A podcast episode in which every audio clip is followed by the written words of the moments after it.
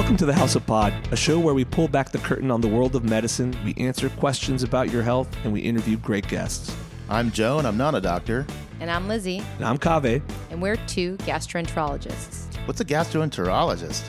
You know, the doctors who work with your digestive system. Say what? You know, your liver, your pancreas, your intestines. Where now? Your butt, Joe. It's your butt. Oh. On today's show, we have Sharky Laguana, musician, CEO of Bandago, and the president of the San Francisco Small Business Commission. He's here to talk to us about the economic ramifications of coronavirus and where we go from here. Stay tuned. And I'm alive and I wanna stay. For the first time, I'm on my way and I'm ready for the world. I'm ready for the girl. I'm ready to save. So today with us, we have Sharky Laguana. He has made two previous appearances on our show. Uh, first, to discuss the health risks of you know a rock and roll lifestyle, and then on a second episode where he told us his own amazing medical story where he diagnosed himself with a very rare disease. Both are very good episodes. I recommend you check them out. 2021. But along with that, uh, I should mention that he is a musician. He is the CEO of Bandago and Campago, and he is the president of the San Francisco Small Business Commission, which is the although I would love to talk to him about music all day, and he was in my uh, one of my top three favorite bands. That's true of all time. That's not what he's here to talk about today. He's here to talk about small business and in a time of COVID, how we can help. So, Sharky, thank you so much for coming on. Hey, uh, thank you for having me. And let me just say, like right at the outset, um, because this is maybe the best time to do it. Um, th- thank, thank you to both of you um, for your medical service. I know you both uh, participated in um, helping folks in New York. Uh, what an incredible service! What an incredible opportunity to be able to give that service.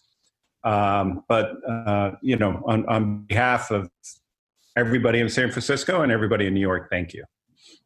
That's very kind. I, very I much. went to New York. Kaveh is uh, vol- not volunteering, voluntolding to to do work as a hospitalist in the hospitals, taking care of COVID patients, not doing what he's trained to do, which is, you know, we, we like to do colonoscopy and like diagnose like stomach ulcers, and like that's not happening these days. So No, I'm giving uh, everyone colonoscopies. We're going to find out how much good a colonoscopy can do for non GI related issues. That's what I've been doing. But I I think stool transplants are the future of uh, Well- COVID treatment. you've you've heard about the fecal pills, right? Like, Right, oh, yeah. right. Yeah, yeah, yeah. And there's people that are like, that's a you know maybe a valid uh, COVID treatment option. there are GI related issues with COVID, um, liver issues and sort of intestinal issues. But Right. you know, um, for the most part, yeah. When Lizzie was over in New York, she was working at Bellevue, which is one of the most impacted hospitals in the country.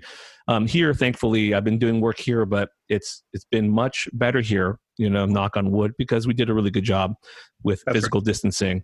Um, but that kind of brings me to the the major thing I want to discuss with you, which is you know the reason we've been able to be so successful here is because we've really shut things down and we did it a little bit earlier and even just a couple of days really made a big difference. So the question is the first question i have for you is what can we do in this time while we're still shut down to help small businesses? What what can people do because everyone online wants to do something. Everyone online wants to help. How can they help? Well, um, you know, if I'm being honest, uh, probably the most impactful thing you can do to help um, is let your congressperson know that small business needs help. Uh, because uh, while I, you know, you, you see a lot of uh, folks saying, uh, oh, you know, buy, uh, buy your stuff at the local store. Um, you know give give some money to this GoFundMe or that GoFundMe. Um, the reality is is this small business community. Well, first of all, uh, small business employs m- more than half of the people that work in the United States. Uh, so it is much more diverse than just restaurants uh, or uh, uh, retail shops, although those are certainly huge sectors. But there's also professional services. That's actually the biggest sector in small business. So uh, uh, people that work in small accounting firms and dentists and doctors like yourselves. Uh, there's all kinds of small businesses. There's uh, many people, you know, with uh, online businesses. I think a lot these days about, uh, you know, be, as a former musician, I think a lot about um, the artist and entertainment industry, which is has just been um, beyond devastated. Uh, they would kill to be doing as well as the restaurants, who are also devastated, but comparatively doing much better than the entertainment industry is. Uh, Yeah. So, um, from my perspective, uh, at this point, most, the vast majority of the help that the small business community will receive will, will by definition, have to come from the federal government. And the only way that's going to happen, uh, it has been happening, uh, but the only way it's going to continue to happen, and, and the only way it's going to continue to happen in, in an equitable fashion, is for voters to uh, indicate to their representatives that that this is the help that's really needed. I know that's probably not the answer you were looking Mhm. for, but but No. No, It has to be more than just buying like coupons from your favorite restaurant to use later or gift cards and that sort of thing, which we've been trying to do with our favorite local restaurants here in San Francisco, but we know that's very limited. So you're, I mean, you're speaking, you know, we introduced you and Kaveh mentioned it, but you're speaking not only as a small, the San Francisco Small Business Commissioner, but also as a small business owner, right? You are the founder and CEO of Campago and Bandago. I've used Campago. They're awesome vans to go camping or travel. Um, how are you personally, like you're feeling it, right? I mean, I'm, there's no way people are renting your camper vans and traveling at this time. So you know from personal experience that they're suffering, right? Well, you know the the camper vans are 12 vans out of a fleet of 600. Um, so, um, and actually, uh, you know, perhaps somewhat surprisingly, we're renting m- more camper vans. Those 12 vans are rented more often than the other 600 combined. Wow. Um, so uh, the, the the problem, you know, for me is is I'm doubly hit. Uh, so one is I'm in the travel industry, and the travel industry has just been uh, wiped out. But I'm in the travel industry servicing the music industry. Man, uh, You know, uh, our revenue has dropped 99%. Um, what this means for me personally is actually really quite scary. Um, and I mean, aside from uh, having to lay off most of our staff within just a matter of days, um, you know, they shut down on the 16th. By the 20th, it was untenable. There was no way, you know, we weren't going to make it to April. Um, and we had to just immediately lay people off. wow. Uh, we're now at mid-April. Uh, the PPP money just came in. Um, we had maybe another week left, even with a fraction of the staff that we had previously. That's the Mm. federal money, right? That's the Right. federal money, correct? Um, and you know, I I sound pretty calm and blasé about it right now, um, but I don't think it's it's hard to convey even with tone or like. There's only so long you can run around with your head cut off, like you know, sounding like really freaked out and stressed out, and at, at some point you sort of revert to this is the new normal, and the new normal is. Um, I am. Uh, it's a little bit like the coyote in Roadrunner when he like runs out and then the cliff drops out from under him and then he's in the air and he just kind of is standing there and he like looks around. Um, you just give up. You give up and you feel numb, like you're just you're- done. it's just I'm standing in the air. The ground Yeah. has been wiped out from com- completely under me, and yet you know I'm still here. I'm still uh, breathing. Thankfully, um, I, I I don't feel uh, resentful or upset about my situation. I, I feel like I've been in worse situations, um, and yet I'm completely and totally bankrupt. I'm I'm completely upside down um, and because of how asset intensive our, our company is um, I'm more than bankrupt. Uh, you know, it, it's at the bank's option whether they want to force the sale of my home. It's at the bank's option. They can take retirement savings. They can take kids' uh, college savings. None of it is safe because every small business owner, when they borrow money, they have to sign personal guarantees. Oh. And I don't, you know, this is kind of like my new big message um, because I, I actually don't think many people in the small business com- community have the light bulbs clicked on yet um, that this is a real threat and a real concern. Uh, but, you know, on day one, I had a lender reminding me of, of my personal guarantee. Um, and I'm like, okay, well, what what can I do? The revenue is now zero. Yeah. Um, uh, I've got I've got nothing. I've got no card to play here. I can't. You know, i i in the vehicle rental business, you would say to yourself, "Well, you know, there's no revenue, so we'll sell some vans to uh, generate some cash." I can't sell the vans either. Who's going to buy? Yeah, exactly. Right. There's no buyer, and there's actually no market. They've shut down all the auctions. Mm. So, you know, all the exits are closed.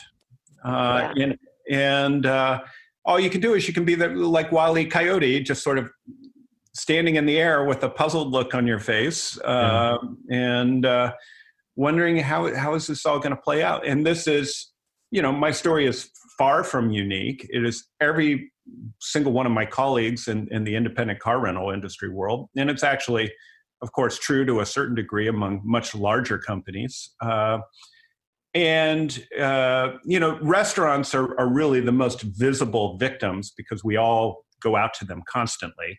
Right. Uh, but there's this whole universe of uh, small businesses that just aren't very visible to us, uh, who are just as affected or or or more so. Um, and there's just not enough, uh, you know, money in in in, in consumers' pockets to to fix this. But I Um, love that on day one you got the phone call from the collector. That's the most important part of that story. That's like insane. You know, that guy has a job and will have a job every day throughout this crisis. That's so sad to hear. Well, know? look, I mean, you're you're a lender, um, and it, it wasn't a collector; it was the president of the bank. Um, but um, you're a lender; you have millions of dollars um, tied up with your customer, and your customer is saying, "I can't." You know, uh, in our case, we had monthly debt service of around seven hundred thousand dollars a month. So, um, you know, we were hanging on by our fingernails before the virus hit. Um, after the virus hit, it was just immediately upside down. There's no way we're going to be able to service that debt. It's impossible. Uh, I don't have that kind of money. Uh, you so- know, I, So you Yeah. mentioned you you mentioned how there is some federal response. What what is happening now federally, and what do you think needs to happen? well, so if it had been up to me, if if if if I was Trump and decided I was king of the economy, um, and took a Trumpian approach. At, at a minimum, at least you could have taken a smart Trumpian approach. I know that's not Trumpian at all, but um, what, Oxymoron. yeah, right. Um, what I would have recommended is a complete freeze on everything, um, all credit, all debit, um, Mortgage. mortgage. Nobody owes anybody anything. It's like time stops.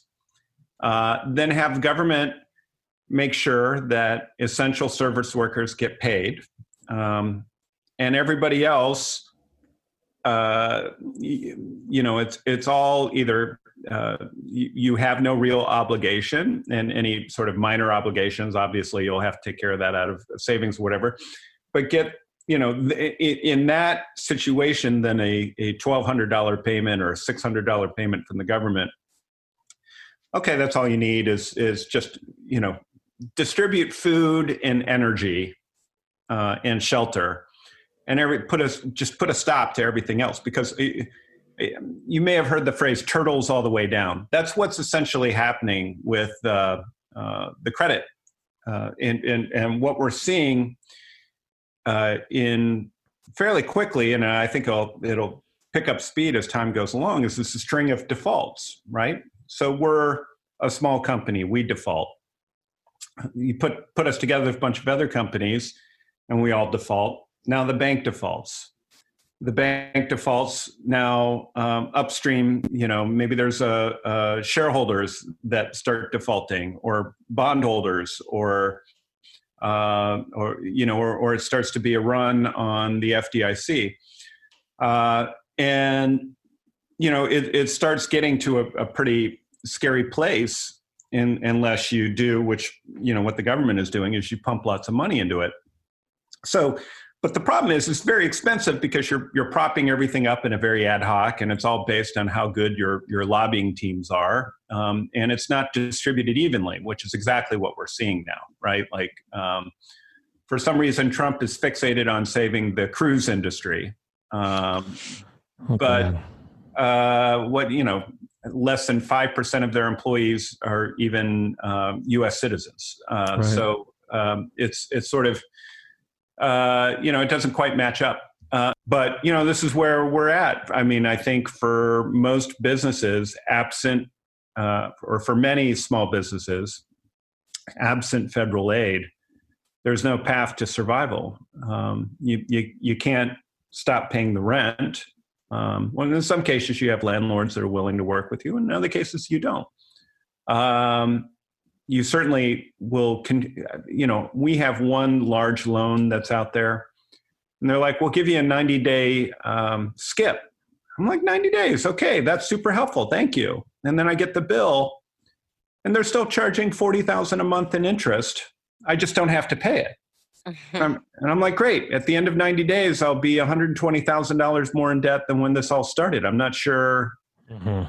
uh, you know, and then that's on top of, you know, the federal aid, most of which is a loan that has to be paid back. PPP is not, but um, that only helps me with employees and, and rent somewhat. It doesn't help me with debt servicing. It doesn't help me with um, repairs on vehicles or, you know, any of our sort of ongoing expenses. So it, it's just really hard to see a path to the other side. And I know so many small businesses are in the same boat. Uh, you know, when you've either lost your employees or you've lost, you, you have no idea when your customers are going to return, or you've incurred a lot of debt, um, you know, stacks up so quickly when you have no revenue. I saw an interesting quote from uh, uh, a person uh, business leader the other day. Said, "We paid yesterday's bills with today's money." And so what happens is if you don't have today's money coming in, not only do you owe yesterday's bills, but you owe today's bills. Yeah. Uh, and if that continues for very long, then uh, you know there's nothing there. And, and most small businesses do not have cash reserves; they're on very small margins, uh, profit margins. Um, certain that was certainly true for us, and we just have no sort of provision to to get through this. On the other hand, and and this is you know something else to sort of keep in mind many small businesses most including ours are fully behind the shutdown yeah. you know Yeah, Yeah. no, I, I've, I, I, you must be, it must be such a hard spot for you because we, you know, for whatever good or bad, there's plenty of work for Lizzie and I, and we're like, you know, we're we're plenty busy. Um, we don't have to think about that component of it as much. I mean, certainly the economy hurts everyone, but you Mhm. know, we're we're so preoccupied with what it's ahead of us right now and just dealing with the patients and and the the pandemic. Um, it's really i mean it's really eye-opening to hear what you have to say about this i mean really and it's and it's scary you know we, it's something that uh, you know we think about too and i'm sure people like fauci people who are talking about opening up the the medical leaders that we have now i'm sure they're taking that into account but it's it's um it really does paint a very stark picture and it's and it's scary and it's something that i we have you said you said it perfectly well we have to voice everyone, even those that aren't part of that community of small business, needs to voice the importance. Um, in, in related, you talked about the federal response. What is the state's response, and, and what can it do? What can the state do in these situations? Well, you know, the, the uh, we're blessed living in California and doubly blessed living in San Francisco. Um, we we hit the jackpot in terms of quality leadership, um, and uh, you know that's you know admittedly uh, a personal opinion, but but it's one I, I feel is very strong. Um, you know we have uh, in Governor Newsom and, and Mayor Breed two very uh, highly qualified public servants who really um, are rising up to the situation and um, doing a lot of very proactive thinking and solving uh, and addressing a lot of pro- uh, problems simultaneously in real time. It makes my head spin. I mean, just I, I had no experience in government till last year when I was uh, appointed to the Small Business Commission. Just managing my little tiny corner of the world, um, which is San Francisco small business. I am on the phone nonstop all day long, um, thinking nonstop all day long, um, and trying to motivate and activate um, and coordinate with with everybody else. And that's just San Francisco small business community. I can't imagine if I also had to manage the public health response um, and uh, at the same time kind of keep all the normal levers of government moving you know uh, uh, the lights got to stay on the garbage has to get collected and all this stuff so the first thing i want to say to answer your question is is the state um, and then to jump ahead to the next question the city um, have both been uh, i think admirably um, thoughtful about doing what they can to help small business. But the reason why I focus on the federal response is our state, like many states, has a voter mandate that says we cannot spend more money than we take in in tax revenue. So we cannot go into debt. Um, and California has a rainy day fund. Uh, it's, I think, 19 billion.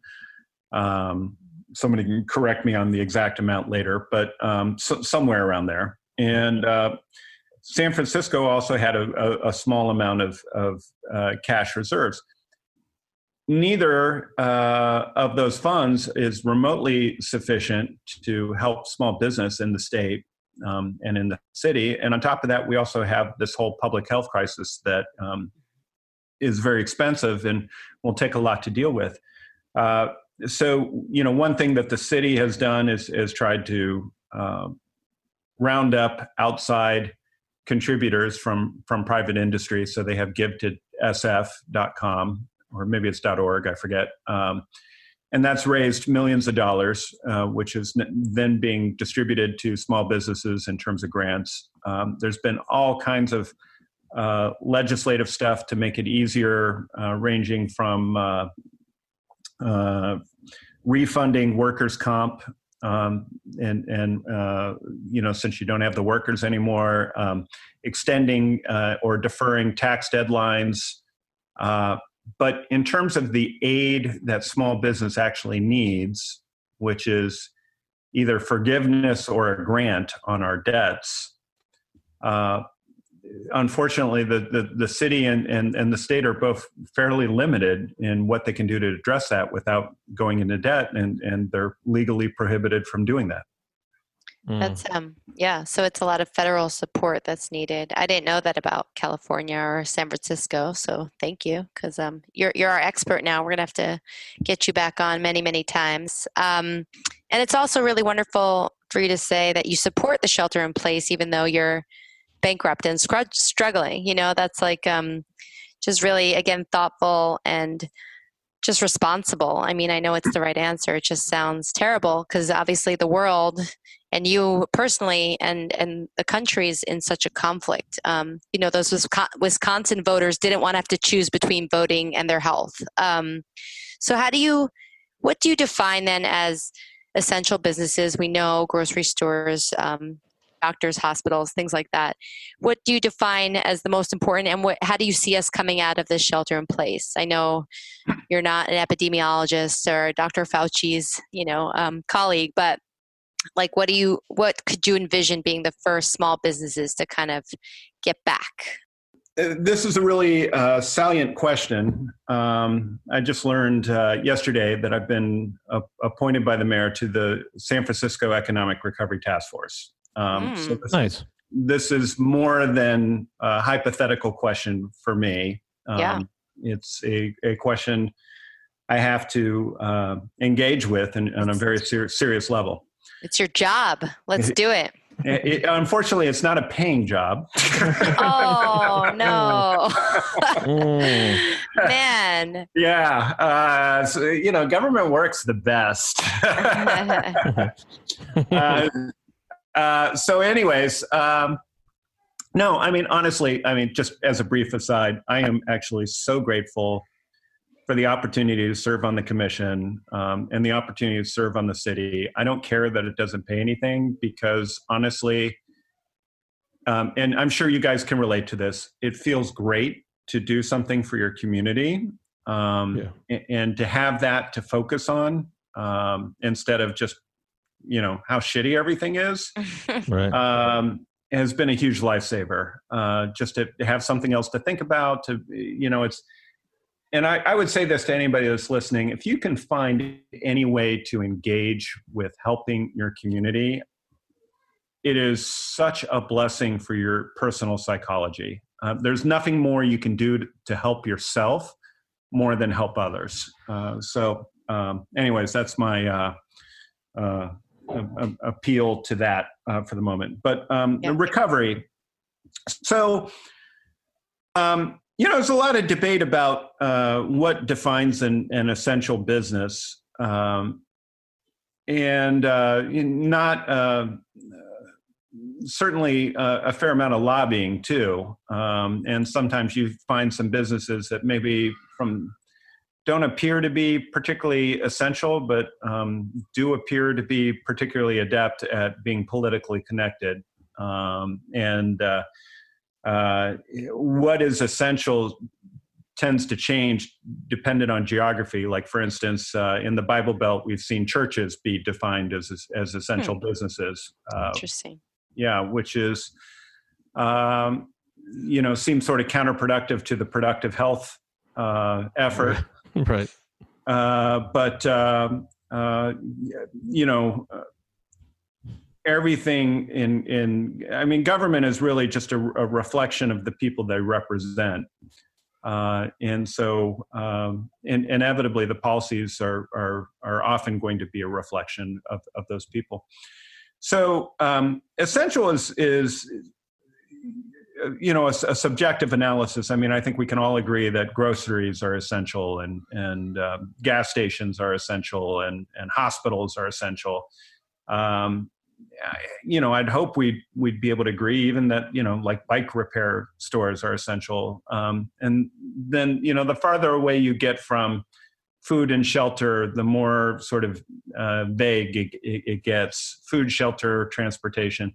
I mean, my industry is considered essential, uh, but uh, you know, I have friends that have uh, you know small factories. Uh, you know, they they make purses. They're not essential. They switch to making masks. Now they're essential. Like it's um, you know sometimes it's just uh, what you're doing.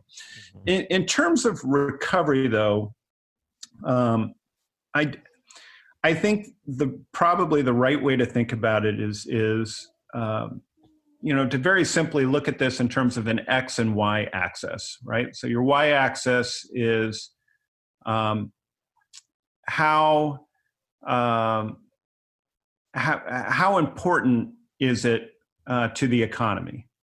Um, so you know, assuming we're going to start to open things up, uh, it's less relevant whether something is uh, you know uh, going to save our lives or you know be a, a food related thing.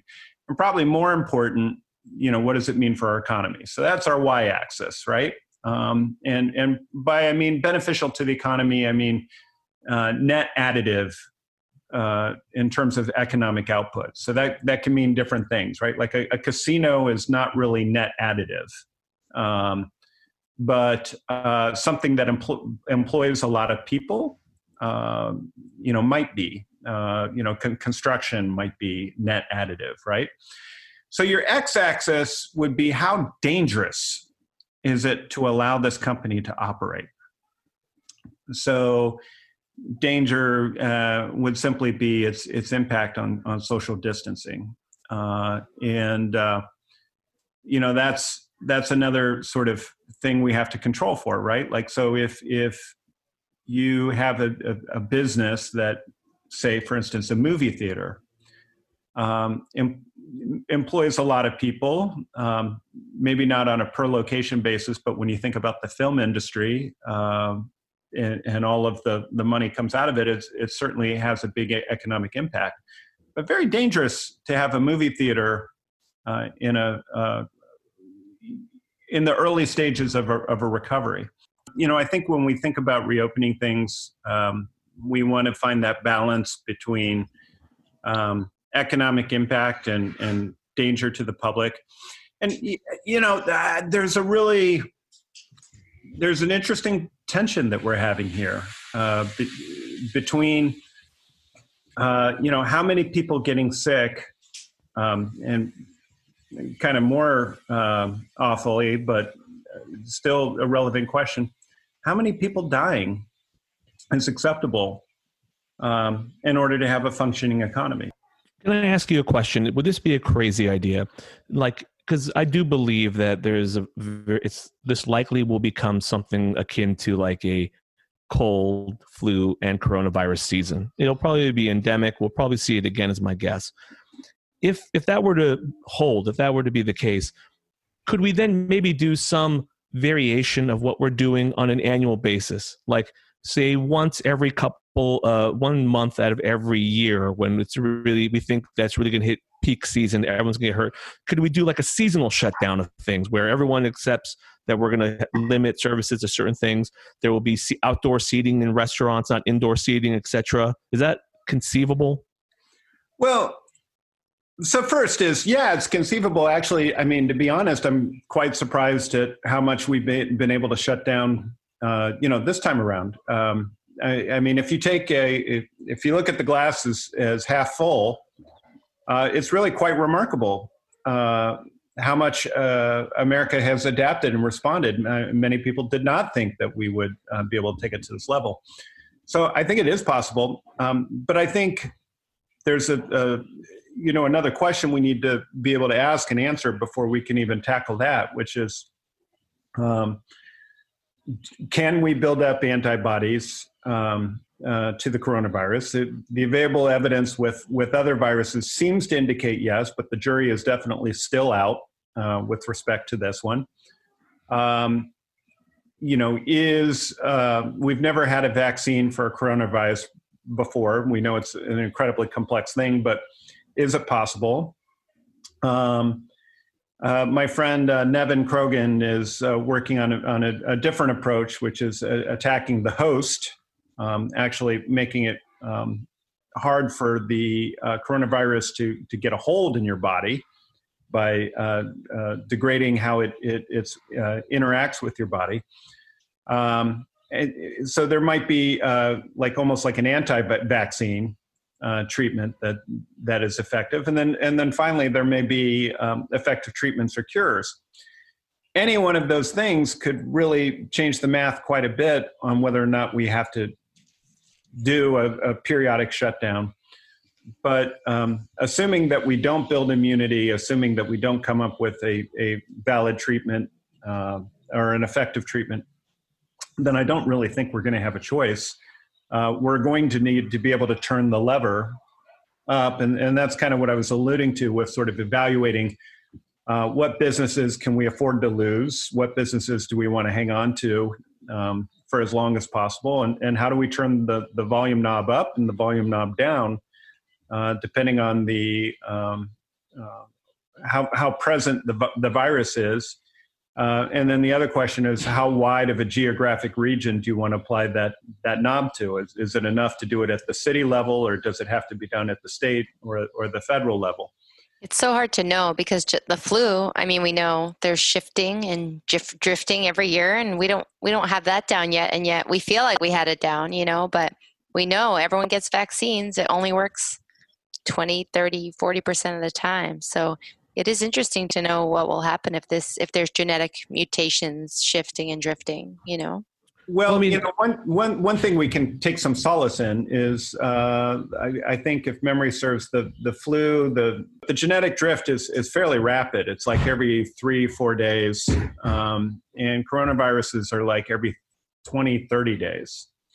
Um, so, um, and, and every little, you know, when I talk about genetic drift or, or DNA drift, it's, uh, you know you're you're changing just one letter in a long chain right? So most of the time it doesn't really have an impact but for the flu it's just enough of an impact that last year's vaccine won't be effective against this year's flu. But we do have all of us a certain degree of natural immune response to the flu. Our bodies recognize it. They know what antibodies to create uh, the coronavirus, because it's completely novel, I can't believe I'm lecturing doctors doctors about what the what got into my head. Um, this is awesome.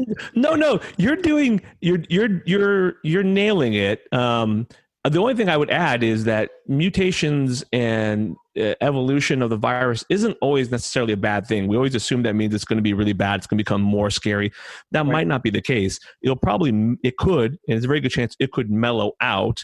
I mean, that's what happened with the Spanish flu. Eventually, it mellowed out to a different strain where it wasn't quite as uh, deadly, and, and that could happen here. I mean, if you were a smart virus and you really wanted to propagate, that's a pretty good way to do it. You know.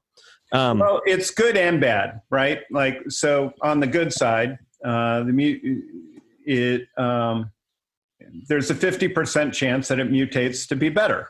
Um, mhm. of course, a 50% chance that it, it mutates to be worse. It's, it's, it's, but the, the overwhelming majority of mutations will have ab- absolutely no impact at all because most of them don't actually impact uh, disease severity or um, uh, how infectious it is. But what's, what's bad, what's good about it mutating slowly is that it gives us a better chance to uh, potentially develop vaccines or treatments that are effective. Uh, because if it's mutating fast, we're, we're, we're, we have a harder time catching up.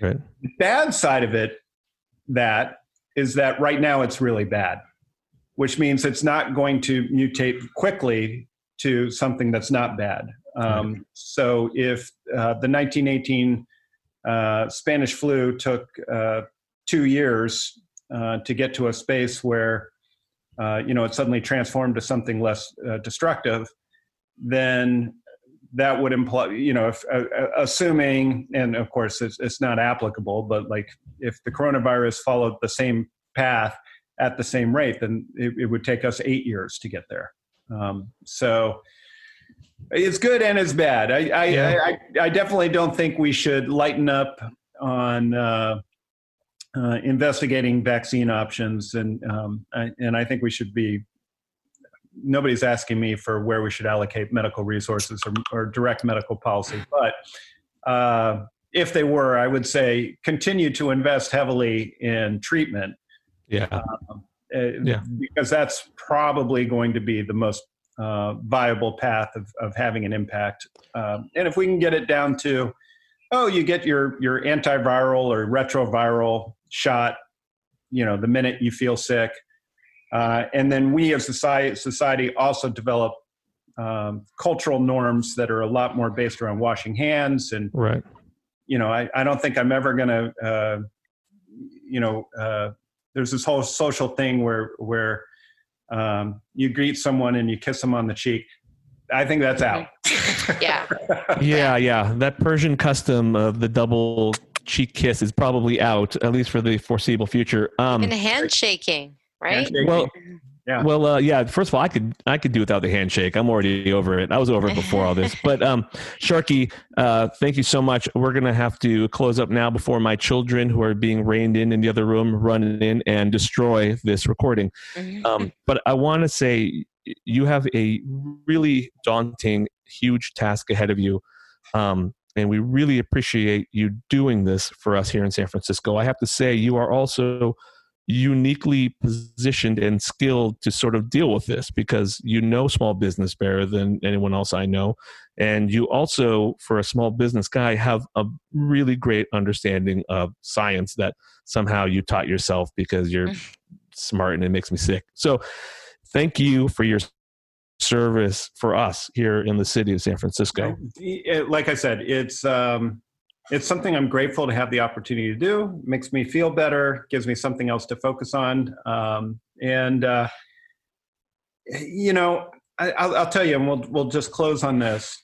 Um, there's been moments in my life where I walked on stage, and the first thing I did right before I walked on stage was throw up um, because I felt so nervous and so worried um, that you know I wasn't good enough, or um, you know we were going to fail, or we were going to flop. And sometimes we had some great shows, and some sometimes they they were worth throwing up over. They were you know total disaster. But um, you know what's been really interesting for me throughout this whole experience is uh, you know I got elected as as president of the commission on January uh, 26th. Um, so I went from joining the commission less than a year prior to being president. Um, and uh, you would think, uh, you know, of course, I had a moment of imposter syndrome, like, what am I even doing here? And, uh, you know, I, but, you know, once this hit, uh, this weirdest thing, I've never felt it in my life, but just total sense of, um, I'm really comfortable in this moment. Uh, I'm I'm really like I feel totally fine about being the person doing this job, uh, and and that is just an extraordinarily feeling to have that I, I don't think I've ever had in my life. Um, certainly not when the stakes are this high, but uh, I do feel um, ready for this moment. Uh, I've told people I feel like I'm made of platinum and steel. Uh, I'm, I'm just I'm ready to fight this thing. I'm ready to th- give it everything I got and I, I, don't really have a lot of shame and embarrassment about um, m- you know my shortcomings, which of course I have gazillions of them. But Well, um, Yeah, Yeah. we thank you. I mean, you're volunteering your time, you're doing this because you think it's the right thing to do. And hopefully, there'll be less vomit in your future if you're feeling comfortable. Otherwise, please come see one of us, GI doctors. Um, That's right. but it sounds, you know, it sounds like you're the right place, you're the right time. And I think sounds like you're saying you're benefiting. And I know as San Francisco, um, you know, people with homes in San Francisco and lives and jobs and families in San Francisco, it sounds like uh, we're going to benefit as well. So thank you. Great. Well, and I appreciate, of course, all the service you guys are doing, treating patients in both New York and San Francisco. Um, and just stay on it. And that's how we're going to get through it, really. It's just all of us being in a community and uh, um, doing everything we can to help each other and, and bring out the best in each other. Thank you. Thanks, Sharky. Everyone, listen to Creeper Lagoon. Download some Creeper Lagoon songs. Get him, uh, get get Sharky a couple extra bucks in royalties. Come on. Oh, Nice. pennies, pennies, pennies. Pennies. Yeah, but it's great music, so they should listen to it anyway. We have to All help right, feed Sharky. Sharky. We got to help feed him. Listen. Yeah. Feed the Sharky. Feed the Sharky. All right. Okay, Thanks, Sharky. Bye bye bye. There's a new segment on the show I want to do, which is where basically I play music and make professional musicians listen to me. Oh no, you're embarrassing. You're embarrassing me. I'm gonna eat Cheerios while you eat while you eat, which is what any audience member ever did for me for me while I was playing.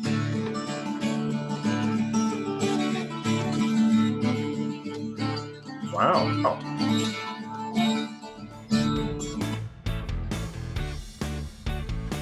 The opinions on this podcast are broadcasted for educational and informational purposes only and do not represent the opinions of our employers. These opinions are not intended as a diagnosis, treatment, or as a substitute for professional medical advice, diagnosis, or treatment. Please consult a local physician or other healthcare professional for your specific healthcare and or medical needs or concerns. All anecdotes and patient related details have been changed with respect to date, sex, and certain details so that patient identification is not possible.